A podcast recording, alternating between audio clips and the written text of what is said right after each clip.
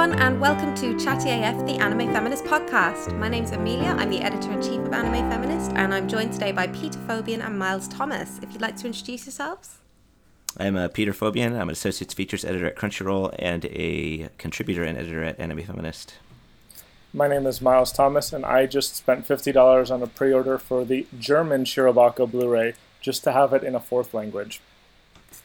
I'm so glad that you changed your introduction every single week. I wasn't sure you could do it. I underestimated you. I apologize. I'm glad I was able to get there. I, I realized actually walking into this that I had not come up with like something on like ahead of time, so I would have to think about it. And then I'm like, wait, no, I just remembered what I did like last night. Oh my god. this is up to the minute stuff. We're Absolutely. right on the edge here. Okay, we're here for our final episode of the Shirobako Watch Along, which is why we've joined. We've asked special guest Miles to join us for all of the Shirobako related credentials he's listed throughout the episodes. If you missed them, go back and listen. And the idea of a watch along is that we watch six episodes at a time in a group where some people have never seen it and have no idea what it's about, and some people have seen it and love it. So Peter and I have never seen Shirobako or had never seen Shirobako. We've now both seen it all the way through. And we've week to week been talking about what we hope for the next six episodes, how the previous six episodes lived up to our expectations. So today we're going to be looking a little bit at the last six episodes, 19 to 24, but also the series as a whole. And for this one, Miles is going to be answering more of the questions, I think, than in previous weeks. But let's start by looking at the previous six episodes 19 to 24, everything wrapped up. Peter, what did you think of this one? This set uh, of six? Uh, this set of six episodes? Uh, I, I thought it was better. Um, the the hiccup with the I mean they still showed up but the teddy bear and the the pirate kind of yeah. took a back seat again which I appreciated. Uh, I really felt like they started getting into um, uh, they kind of made sure everybody had a moment in the last six episodes, and then like you know near the end, of course, there's some sort of disaster where they sort of have to come together again. Yeah. Uh, and of course, you know every every one of the the main five girls got to contribute to the anime in some way.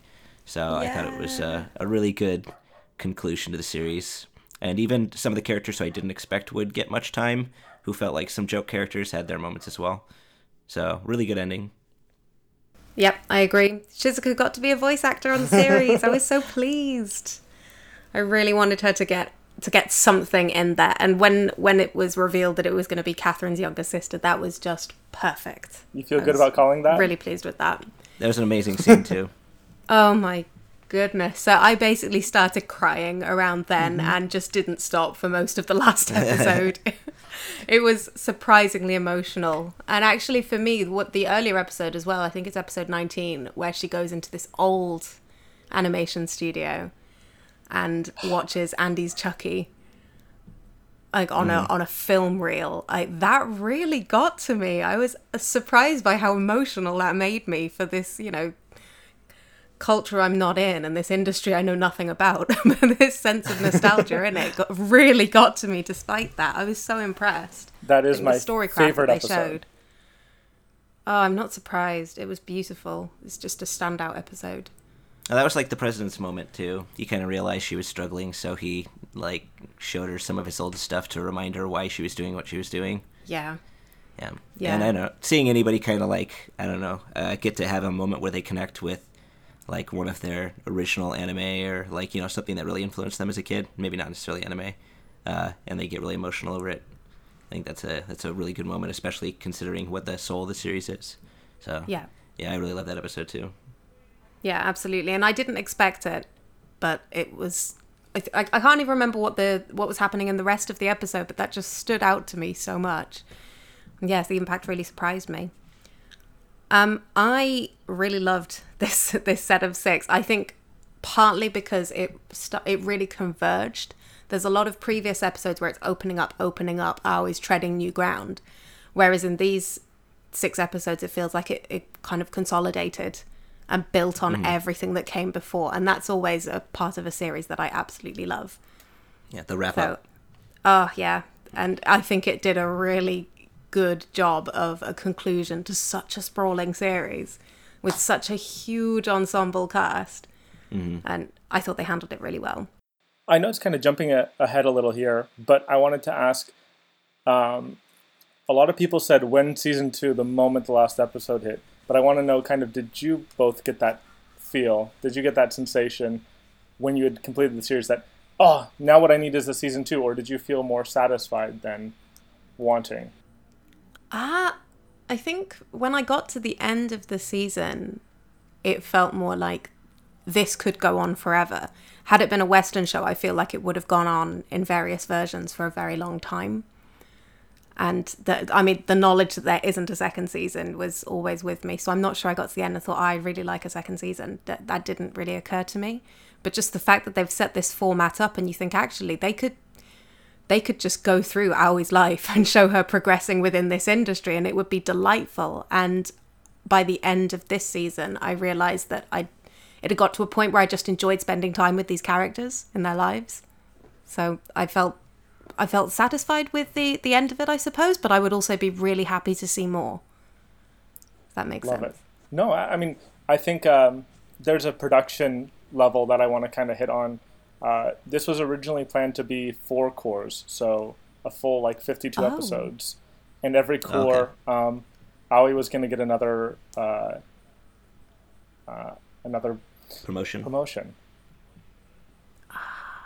That would have So- been amazing. That was the original plan, and so uh, this news hit in May, or not May, in uh, like March, March first or something like that. So like one month before the ending, and so that kind of put a perspective in a lot of fans' minds of, oh my gosh, like how are they going to wrap it up if it was supposed to be double the length? Like, what are they going to do?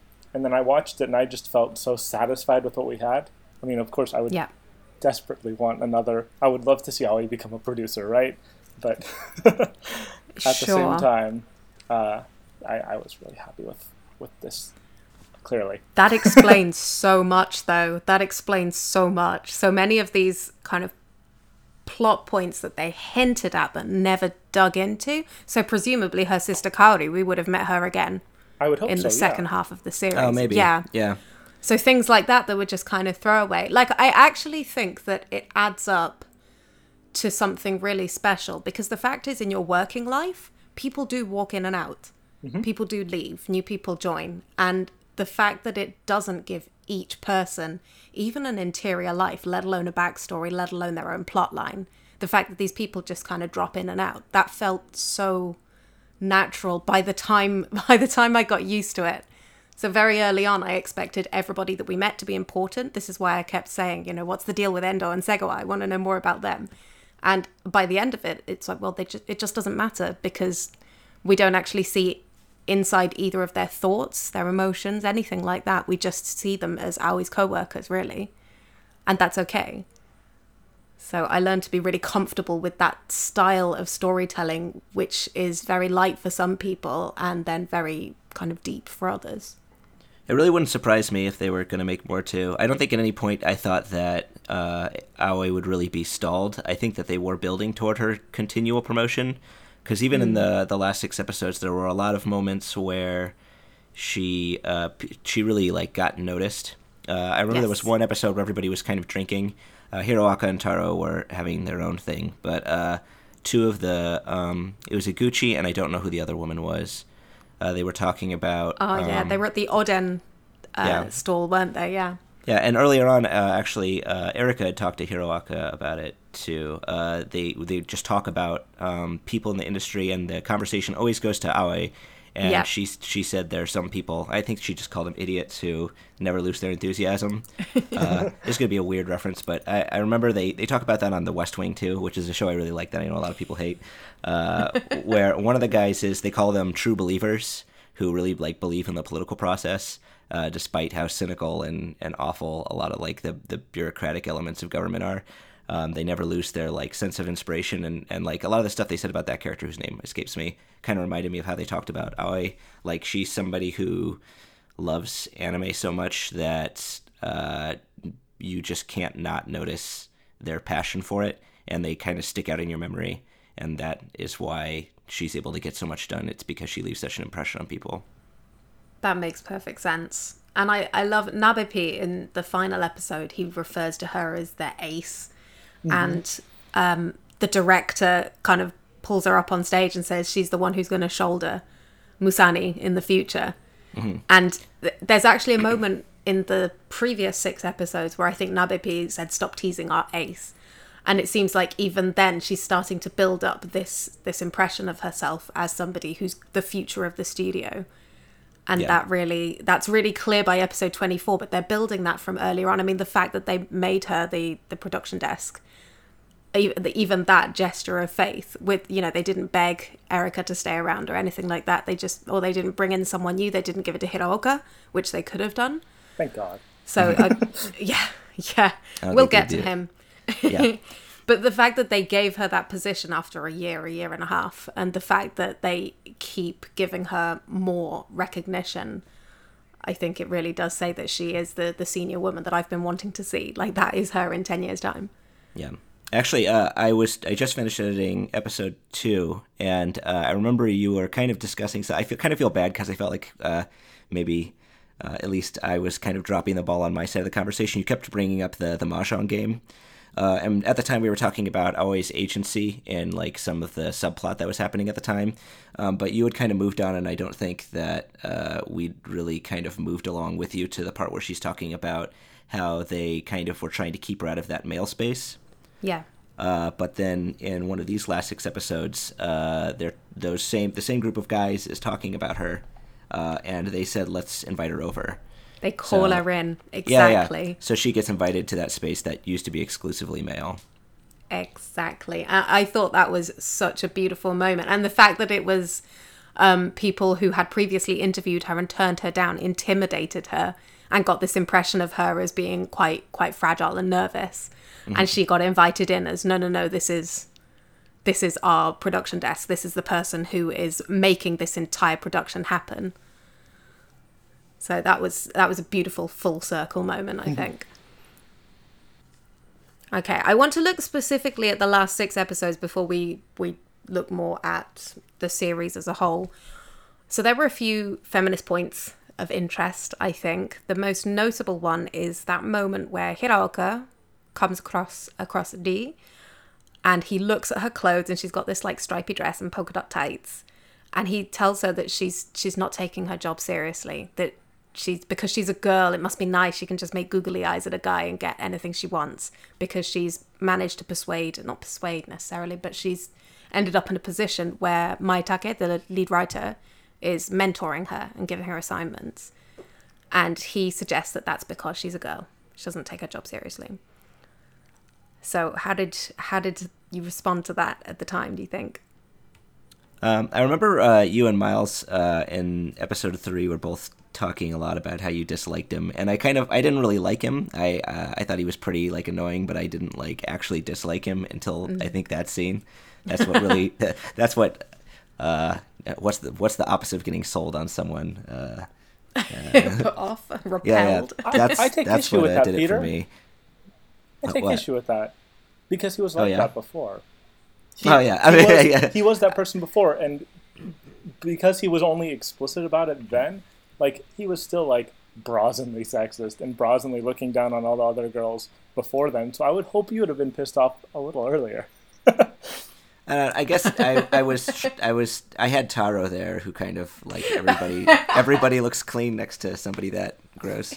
Uh, but I don't know. I, I definitely thought like he had a shitty attitude. Um, yeah. But it felt like he was doing work. But uh, in this six episodes, it kind of became very obvious that he was also just a huge fuck up as well. Because um, uh, we get to the scene where Segawa basically says, "I don't want to work with this guy ever again." Yeah. And so he's he's criticizing the fact that she's uh, that by his perception, um, uh, what's her name? Uh, I forgot her name. Lee. Emma. Emma Oh, Emma. It was Emma is getting all this help uh, when she's not. Uh, she's just she's being recognized, and meanwhile he's doing like the the least amount of work he can do um, without you know getting it being said that he's not working at all, and he kind of resents the fact that she's getting recognition, uh, and yeah. that's yeah that kind of like put a frame around it, I guess. At the same time, I really appreciate the fact that they included a character like this who had been completely disillusioned.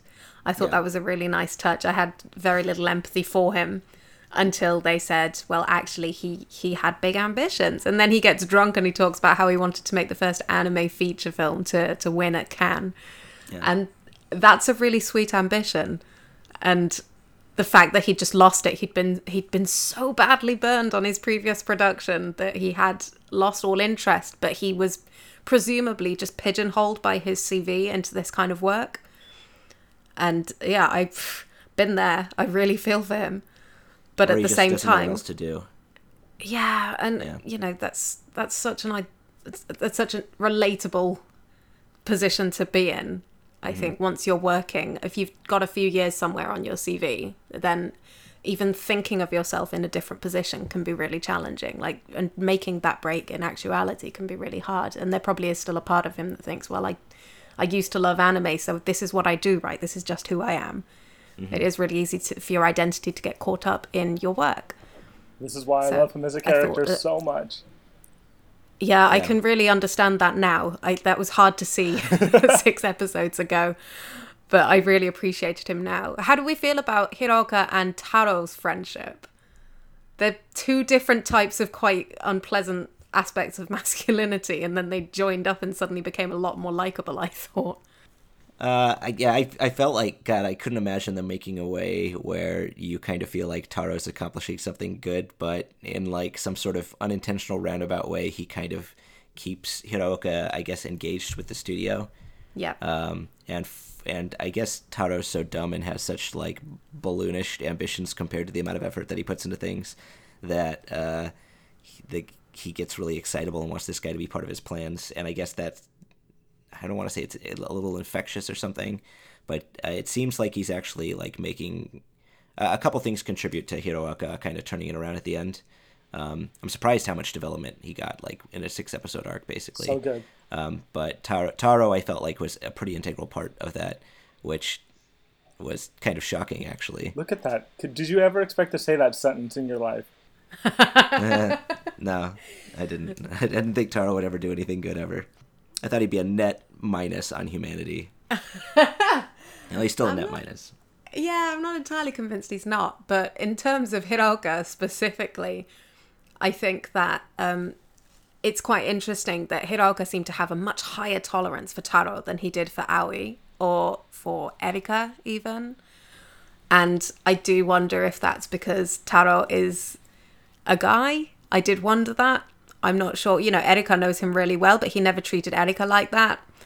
Um, and Taro is like I think Hiraoka is one of the few people who can say to Taro, "Your dreams are ridiculous. You can't just become a director." And Taro, like, will perhaps actually listen to him.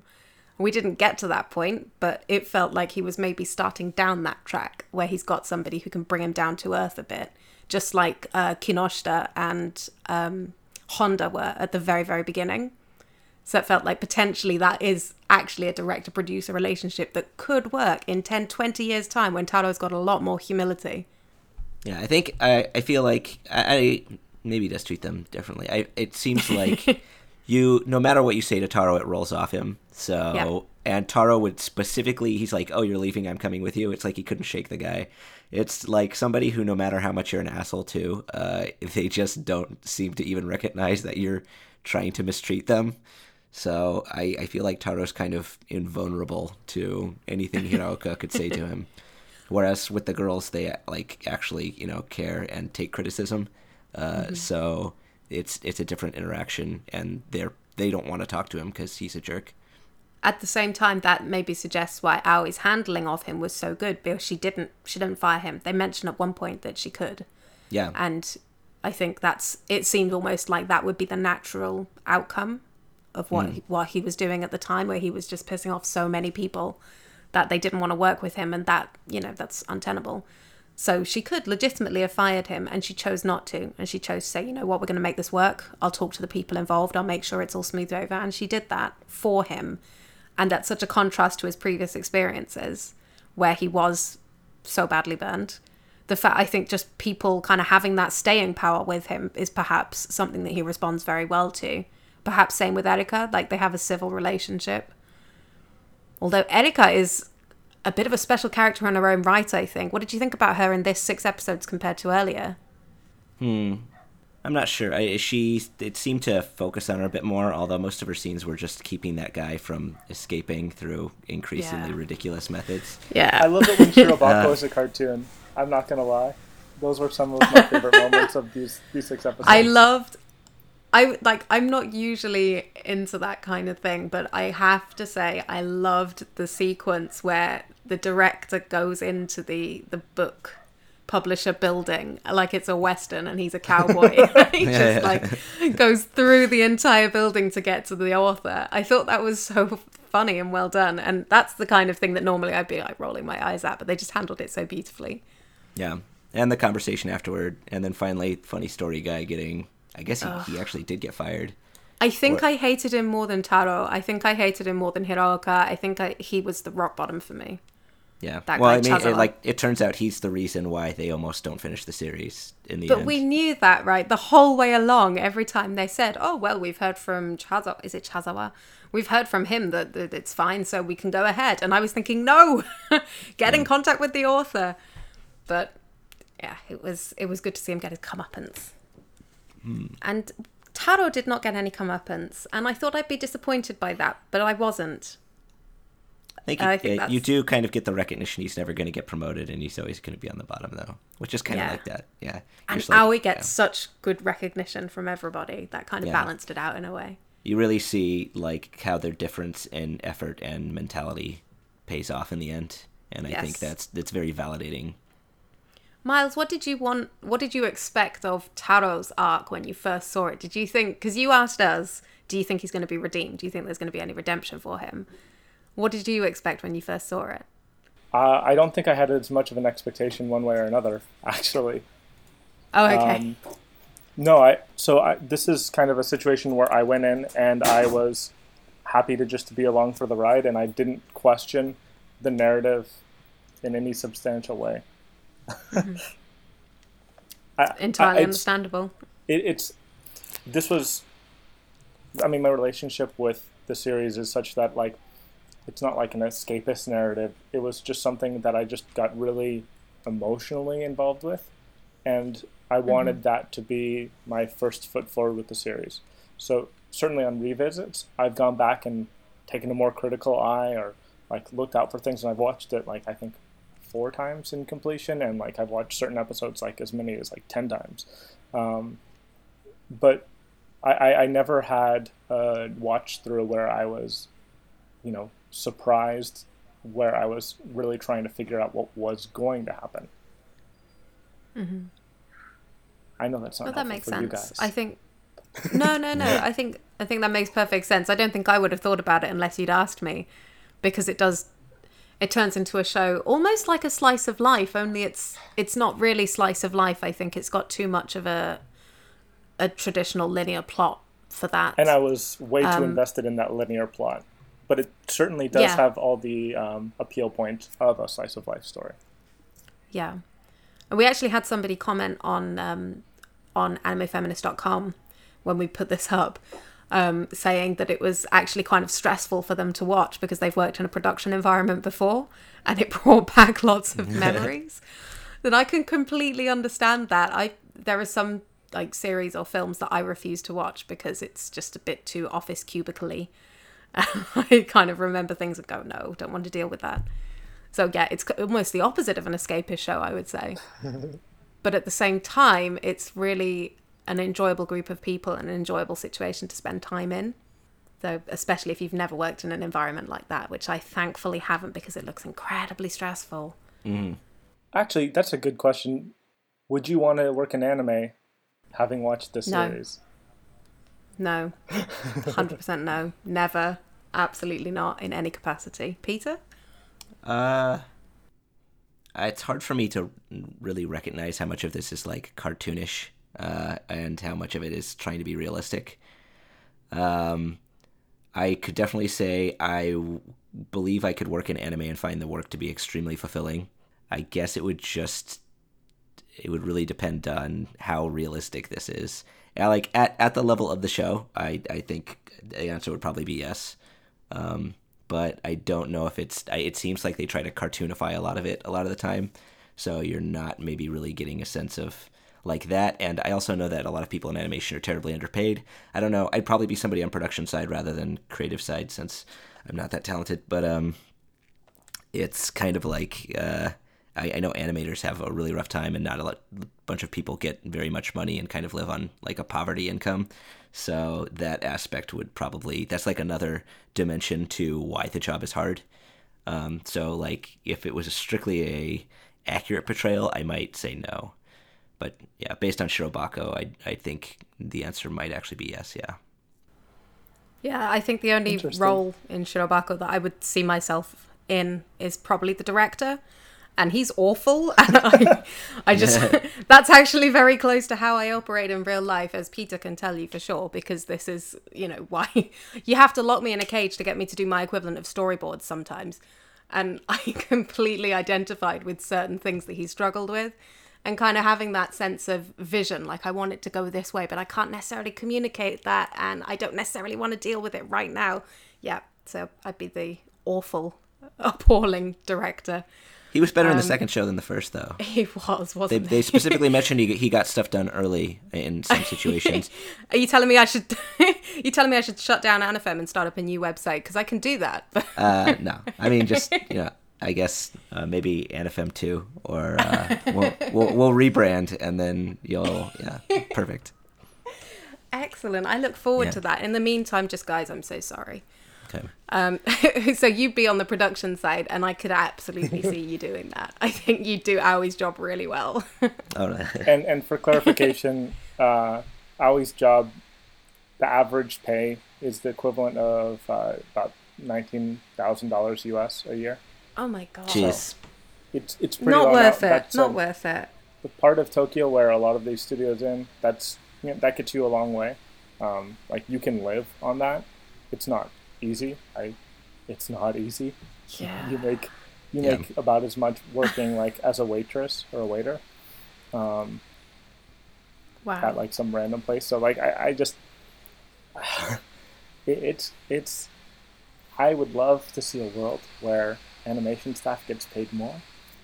Personally, mm. um, but I guess that's not what we're here to talk about necessarily. Pay for your anime people. That's what we're saying. Yeah. I can live well, with and. I mean, there's there's, there's, there's yeah. Well, yeah, that'll that'll wrap. Yeah, it's a nice. That's a good bow for that. so, looking at the series as a whole, how do your how did your expectations before watching Shirobako compare to your actual experience watching Shirobako? Peter, let's start with you. Hmm. I don't think the my impressions of the show based on like stuff like Twitter were actually kind of negative, and I, I maybe it's just the way I interpret people talking about certain things. Uh, I remember I was also turned off to Sound Euphonium uh, because a lot of the uh, ways people kind of celebrate the series are very gazy, I guess, or they mm-hmm. at least come across that way where I don't really feel like they're enjoying the series or maybe even the characters so much as just kind of like uh, the cuteness factor or something like that. Uh, so they always talk about like you know when they like do some goofy face thing or something like that, and it doesn't feel very substantive. Um, are, Peter, are you saying that I debates so on Twitter people. are not substantive? Uh, maybe that's what I'm saying. Yeah. Well, it's, it's not even debate. It's like whenever somebody's like, "Hey, this is cool," it's never like a narrative moment. It's like uh, somebody eating a sour plum, and, and I'm like, I'm like, yeah, I'm like, yeah, that's funny so face, much. but uh, yeah, the sour plum okay. thing. Okay, uh, but yeah, I ended up liking both this and sound. So I guess I I just thought it was going to be a cute girls doing cute things show, and it turned out to very much not only be that. So not only. well, there's definitely cute girls, and they did they did some yeah. cute things, but there was uh, a whole lot of really good plot in there, and I'm really happy I watched it. So. Yeah, it felt more like they put kind of cute girls doing cute things, sprinkling on everything else. Yeah. So every now and again, there's a little hint towards that kind of point of appeal, but for the most part, that's not where the substance is, and I'm so pleased for it. funfetti and a narrative cake. Yes, exactly. Yeah. So for me, um, I expected more kind of of a traditional approach to storytelling, I guess. So I expected more focus on the main five school friends. And as it happens, we barely saw like two or three of them for most of the series. So me and Lee, we got to see a little bit more later, but we, you know, they had their moments and then they sort of drifted off again and then they'd show up again and drift off again. Um, I think by the end of it, I was amazed by how deeply affected I was by Shizuka's storyline that was perhaps that her scene where she finally gets in the voice acting booth. I think that probably had more emotional impact on me than any other moment of the entire series. And I was not expecting that from what I thought was a relatively kind of flat character earlier on. And she's, you know, she just spends the whole time saying, you know, I'm going to keep trying, I'm going to keep working. And then she goes back to her room and she's kind of depressed, understandably, and going to auditions and trying too hard and kind of messing up and going back to her room and being depressed and then going to work and serving the others drinks. And it, you know, wasn't that, it wasn't that interesting. And I kind of wanted her to just end up making a decision one way or the other on voice acting, I guess. And then when she actually got that moment where she's given the sign that yes, this is the right way for you, you have a path forward, you can actually make it, you're closer to your dream. And it really hit me. Uh, that was just so well done. Yeah, that was probably my most emotional scene too. I think yeah. they did it. I, I suspected from the beginning. Uh, I, I think they, they did it really well, uh, especially when they have her when I had to read the second part. I knew she was going to get a part on it, mm. uh, but approaching that scene uh, when uh, Aoi was meeting with those when she's invited into the male space, which happens to be at her cafe, uh, mm-hmm. and she's going to introduce her friend as like an aspiring voice actress, but she specifically like like shakes her head and says, "Don't introduce me that way." Yeah, like she didn't she didn't want to get in with Aoi's help. She wanted to do it on her own merits, and uh, so I knew that scene would end up being a surprise to Aoi somehow. I, I knew that uh, she wasn't going to be like, "Oh, my friend got hired." It was going to be her friend suddenly shows up and she's working. So I kind of like uh, had that the way that scene was going to play out in my head. I figured that's how it was going to go, but like that it basically it was like just as impactful.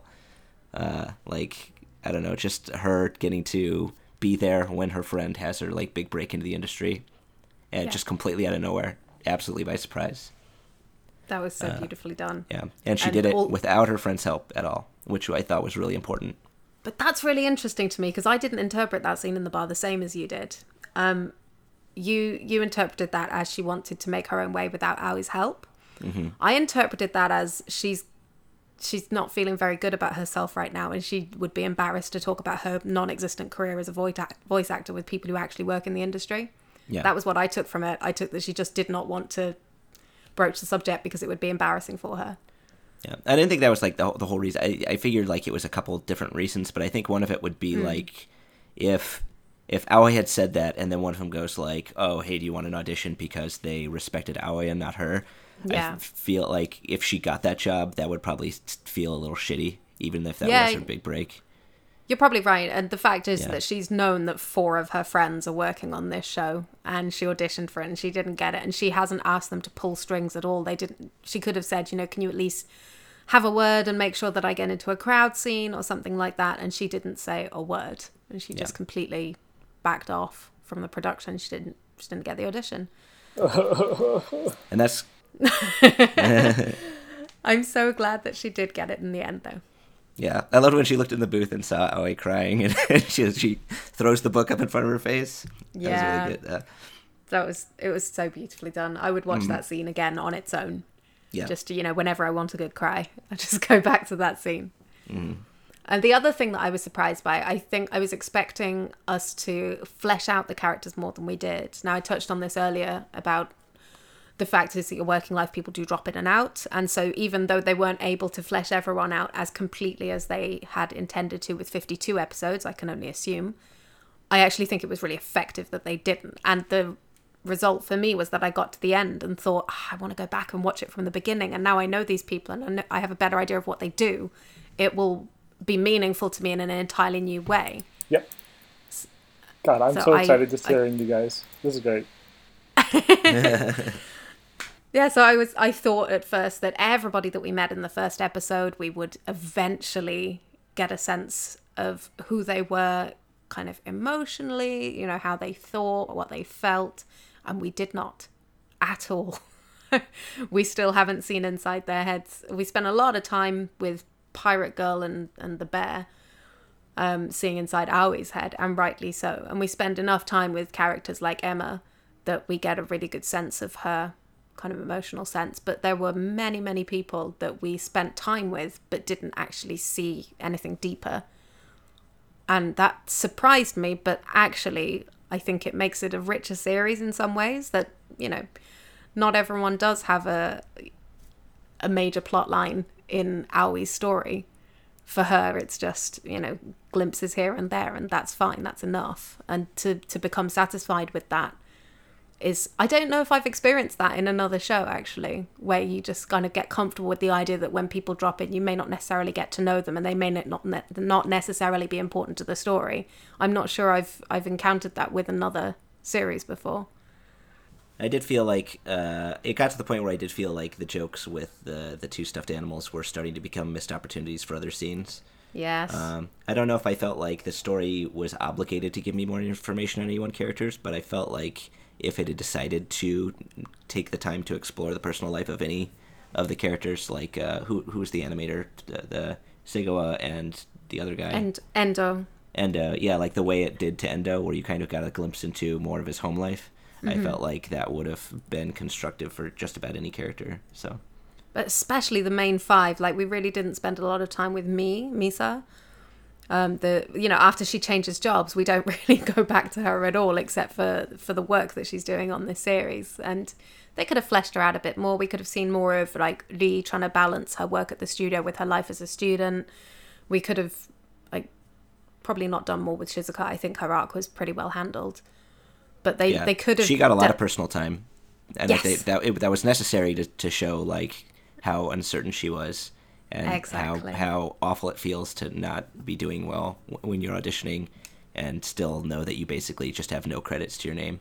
Yeah. And yeah, so like, what do you do? I, with her, yeah, it was definitely necessary. With other characters, like since they'd made it, I think they kept the content more in regards to their work. Miles, you said that when you saw episode one, it was a pleasant surprise for you having seen the promotional images. But how did you how did you feel at the end of the series compared to what you expected from episode one?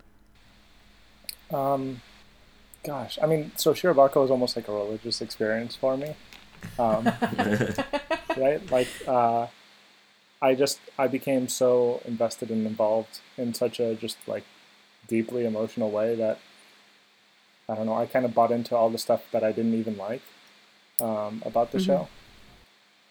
Um, I, yeah, I just episode one just kind of made me feel like here it is. This one is this is for me, and I very rarely get that sense when watching media because so many things are just not for me. I mean, most of my time spent watching media is focused around Japanese animation, and I am, you know, not Japanese, and I'm you know, exceeding the target audience for a lot of these late night shows, which is like 18 through 24 is like the central audience, though it certainly mm-hmm. is broader than that. Um, so I, I, don't know.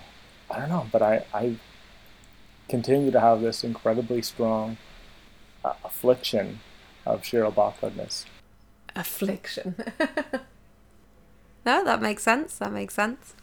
Okay, let's look instead then at what we would like them to do if they had got their wish and they had the 52 episodes, if we got a second season of Shirobako, what would we want to see? From a feminist perspective, but also generally as a viewer. Peter, what would you like to see? Um, I did uh, think that it would be interesting if they had to, because they made like uh, um, a kind of a cutesy magical girl series, and then um, Aerial Girls, which was kind of like on the the moe action side, uh, which I believe both demographics are pretty strongly male. Actually, mm-hmm. uh, you can correct me if I'm wrong right now, Miles. But uh, I won't. He, okay, all right. Uh, so I thought it would be interesting if they worked with a, a female creator on, um, I don't know, some shojo or a series, something like that. Uh, especially because uh, there's that one scene where Taro is making fun of Ando because she likes BL. Oh uh, yeah. Yeah, so I thought uh, I I felt like that was maybe like in retrospect after you said that they were planning 50 episodes, I was like, hmm, was that trying to like build toward their next project? Uh, because I thought the interactions with the male author actually turned out to be pretty interesting. And if you're talking about it, didn't it felt like somewhat of a stylistic shift, but not a major one between the two first series. So if they have to like, because uh, shojo and shonen, especially and like moe, uh, can have very different styles. Having to like uh, really change the way that they draw everything, uh, and uh, maybe have some interactions with a female creator instead of a male creator along the same lines as they did for Aerial Girls, I think would have been a pretty interesting way to take the show. And then, of course, in the last season, they'd work on Seven Lucky Gods. yeah, I'd, I'd love to see a, a female director for sure. I, we've obviously the last uh, in the last six months or so, um, Sayo Yamamoto's star has risen quite significantly, and people mm-hmm. are now very widely aware of who she is.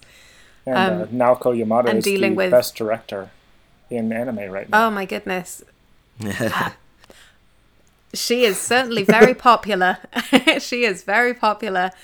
Um, and we have these high profile examples of women directors who are producing quality work, are producing popular work. It would be wonderful to have one of these women dealing with Taro, dealing with Hiraoka, acting as a mentor perhaps to some of the other women in the office. So it would be really great to see that dynamic.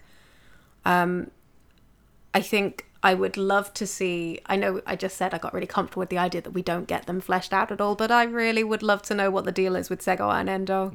I'd lo- I would love to know what what their background is and what their relationship is now and how they view each other's art. Like we got glimpses, but really digging into that, I would think would be great to see. Yeah, I felt really um, bad for you too when Segawa work goes into the office and sits right next to Endo because production's so like uh, volatile that they need her in office, and I was just yeah. like, oh, nothing's gonna happen. I was like, this is your chance, but there's yeah. literally minutes left of this. it's mm-hmm. not gonna work.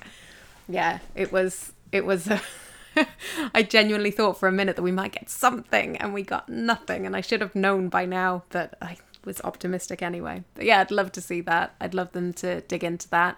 I'd love to see Kari again. Kind of check in with her and see what her what her life has been like since she got back from Tokyo and how it affected her, if it did affect her. I mean, I assume it would have, but it would be nice to see that in person. I did. I, I actually, uh, since we're mentioning Segawa, I do want to mention that I really love the scene with her and Aoi when she's working out the problems with Hiraoka, specifically yeah. because of uh, a decision they'd made. First of all, just Segawa saying like, "This guy's a shitheel. I'm not going to work with him," and Aoi deciding to take personal responsibility uh, for anything that happened after that point. So she's basically putting her reputation on the line, right? And this is one of like their most important animators. So if she yes. said, "I can't trust you guys to properly manage a project anymore. I'm just not going to work with you," that would like scuttle the the entire studio.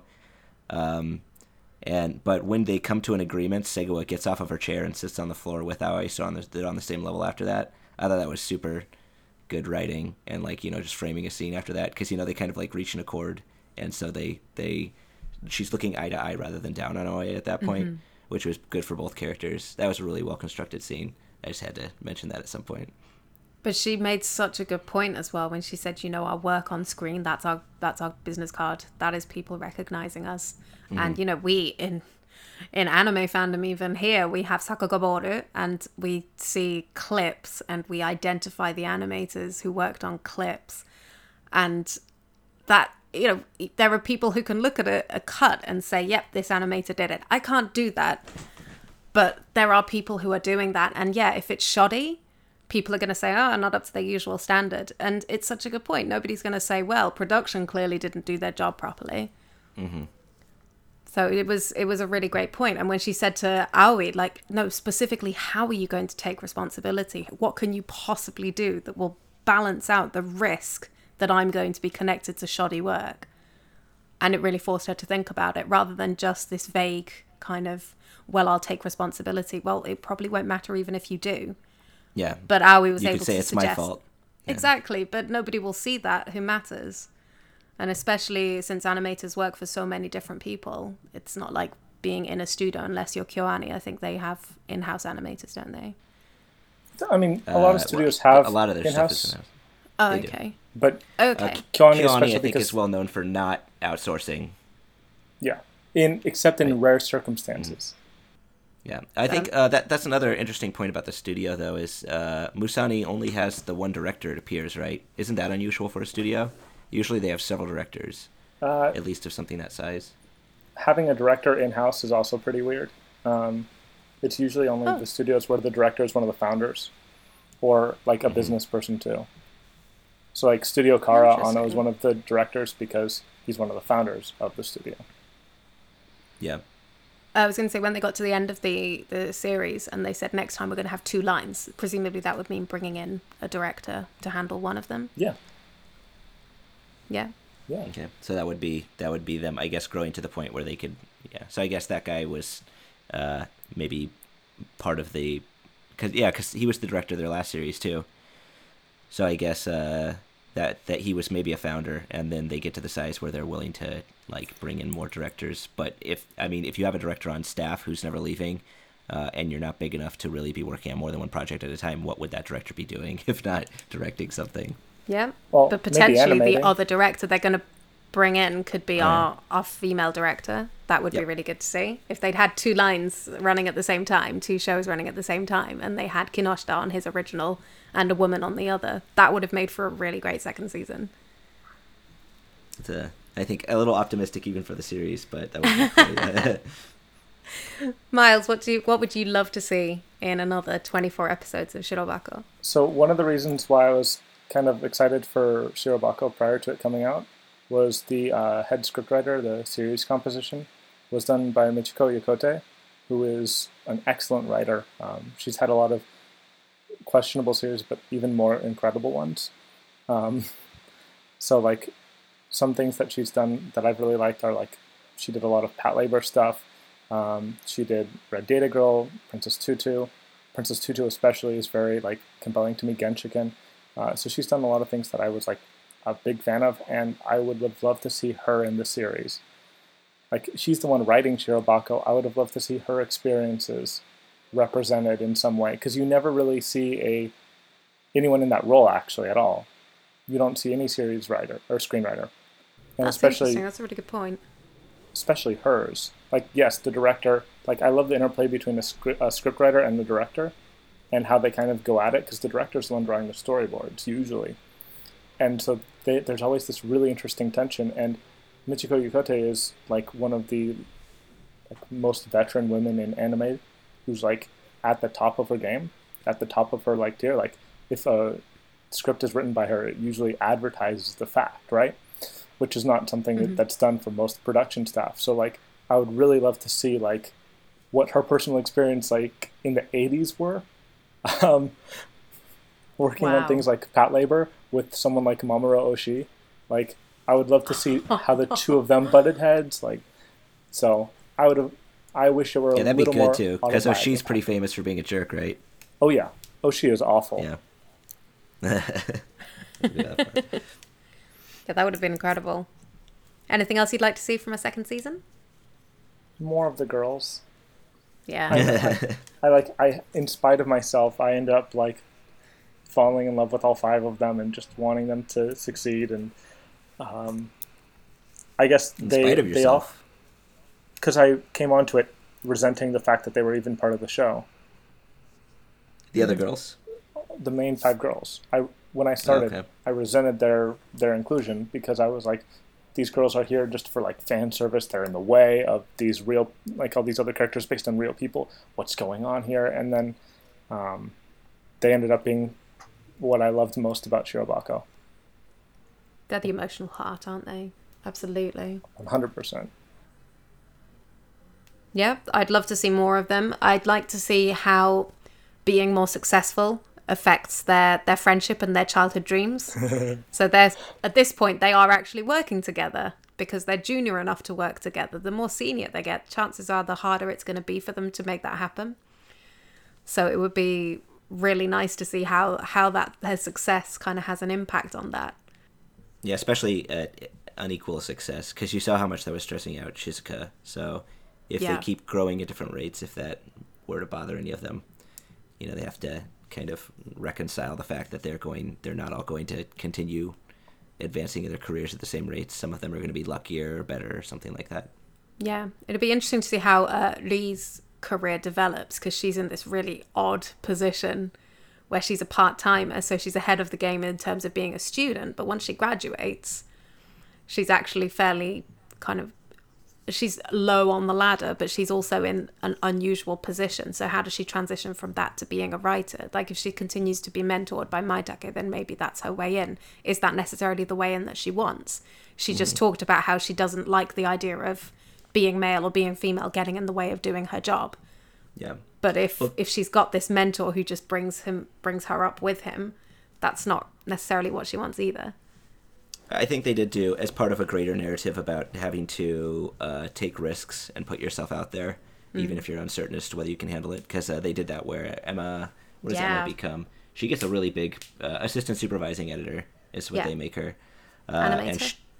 And uh, I think they said editor. Okay, I thought it was um, animator. It doesn't matter. Maybe, maybe. okay, it but matter to me anyway. Sorry. Okay, but if, it does matter to you. Yeah, she. but the the the crux of that was that she didn't think that she could handle that, and um, Suge is just kind of like, well, you're never going to be certain that you can handle it. You just have to do it. Yes. Uh, and because what, what did he say? I've seen a lot of talented people never get further in their career because they didn't think ever, that they were ever ready, ready for anything. Yeah. Uh, but then the same thing happens to uh, to Ri, or is it me? I always get this mixed up. I should just call her Diesel Diesel San. Uh, she uh, she has that scene where uh, they're talking about uh, the first uh, idea they had for the end of the series, um, where she she has that uh, conversation or something, and they said like, "Well, why don't you just write the dialogue?" And she has a moment's hesitation because she doesn't think she's ready for something like that, but she goes, "No, I'll do it." Um, and of course, they don't end up using it, but that means that they're willing to uh, allow her to write stuff for scenario. So yeah. I could I, I figured that's how she was going to continue advancing that way, just kind of taking on uh, more responsibilities when it came to writing out the script, and then maybe actually getting assigned to um, write out a entire scenario, um, like like Mari Okada or maybe be director or something like that.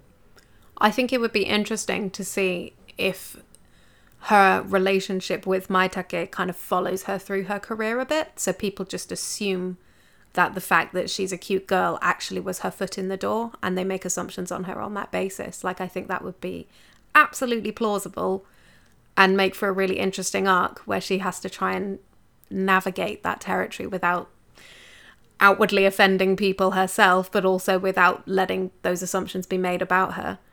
I think that would be really interesting to see. Okay, I think we're going to have to wrap this up soon.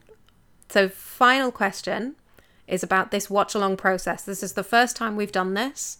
And has anything surprised you about this process of watching the six episodes at the time and then discussing? Anything happen that you weren't expecting, or did this go pretty much as you thought it would, Peter? Um, I guess if anything, it would just be I think Miles's expectations coming into this.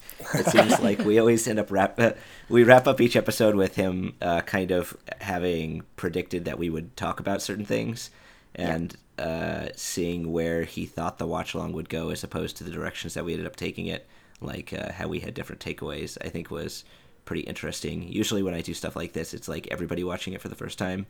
So having somebody who might be the single greatest fan of the show ever, uh, sort of, sort of predicting which which areas we'll delve into deepest, uh, and then kind of crit- like critiquing that later, I thought was uh, maybe maybe the most unique thing about what we did.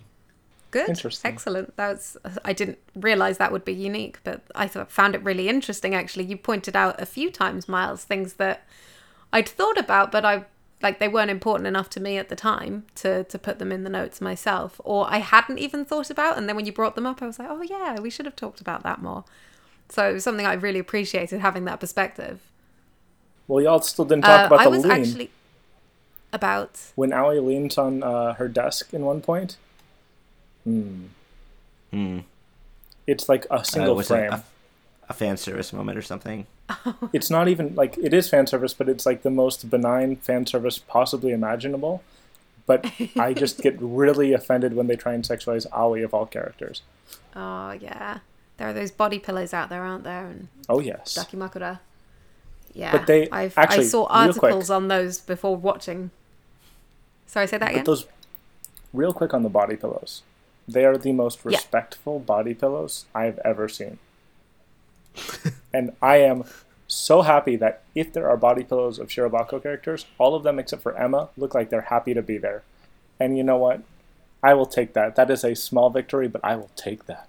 I maybe have only seen unauthorized versions of the Dakimakura then. I'm not sure.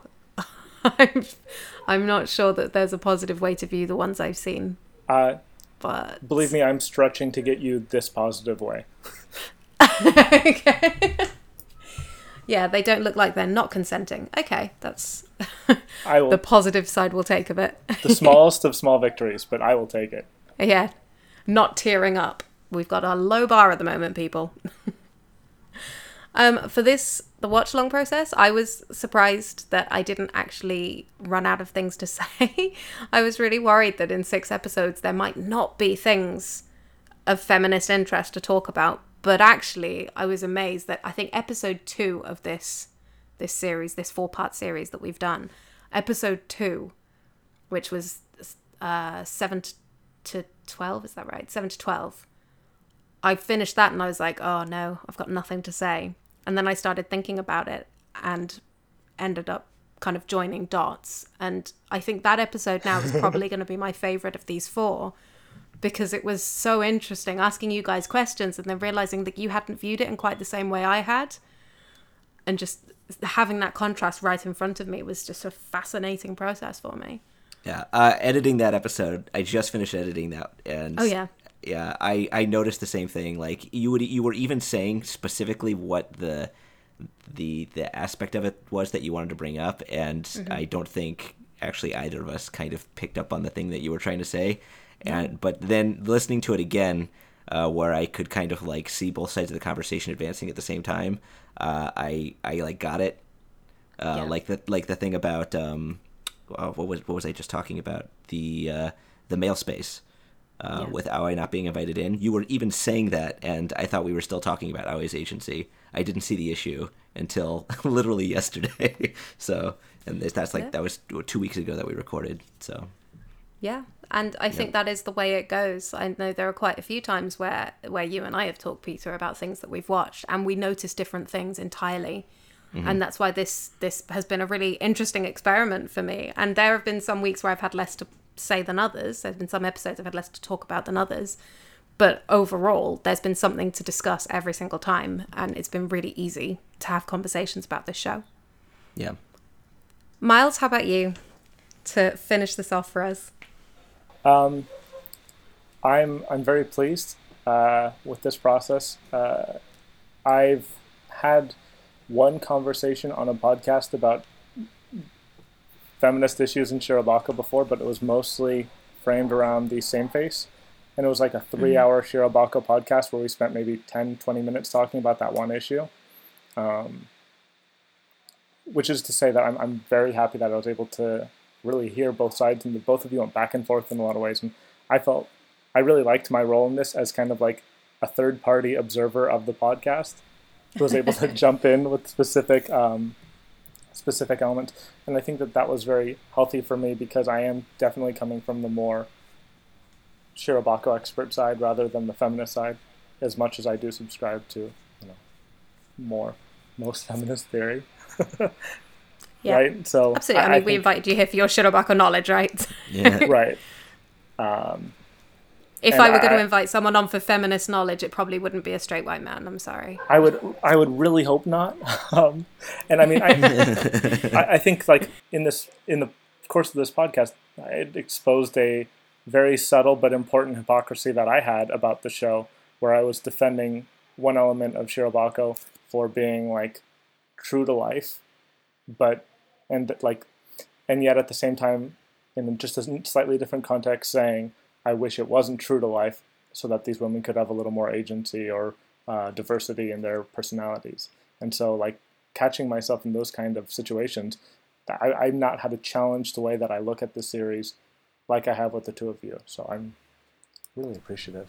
Well, I really appreciate the fact that you joined us on this. It's been four, no, it's been almost four solid weeks of recording and it's been really good of you. When I originally invited you, it was just to come in at the very end or the very beginning and you just said, "No, I'm up for every week. That's fine." And I've been so like grateful for that as the weeks have gone on. I think had it just been me and Peter and one other um, from the team, I'm not sure we would have got the same type of conversation as we'd ended up with you.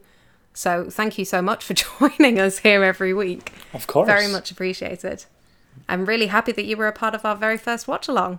Thank you so much for having me. Yeah, thanks, Miles. Okay, I think that wraps this four part Shirobako watch along up. Thank you very much to you both. Uh, just a little bit of housekeeping. We have our main site, www.animefeminist.com, where we put up these podcasts and also other blog posts and types. We have a Twitter account where you can find us at Anime Feminist. We have a Facebook, facebook.com slash animefem. We have a Tumblr, animefeminist.tumblr.com. And we have a Patreon, which is patreon.com slash animefeminist. We are now, as of this week, over a thousand dollars in income every month. Thank you so much to our kind patrons for signing up to this. We really appreciate it. And your money goes to paying people uh, who are not me. So the next funding goal is $1,140. We're actually so close to this now. Well, the fact that we're less than $150 away is amazing to me. Uh, we want to be able to pay the editors. So that's people like Peter, like Dee, Vrai, Caitlin, Lauren. We want to be able to pay them for the work that they do editing contributor posts. They have been doing this since October 2016. It's been a while and they deserve to be paid. So if you can spare a dollar a month, it all adds up. Uh, please go to patreon.com slash animefeminist and send us a dollar a month to continue our work. Or if you send us $5 or more, you can get access to our private AniFem server on Discord where we talk about everything from anime to games to Japanese study. So patreon.com slash animefeminist. Please send us a dollar or more and help us continue our work. Thank you so much to Peter and Miles, and let us know in comments what shows you would like us to do a watch along with next.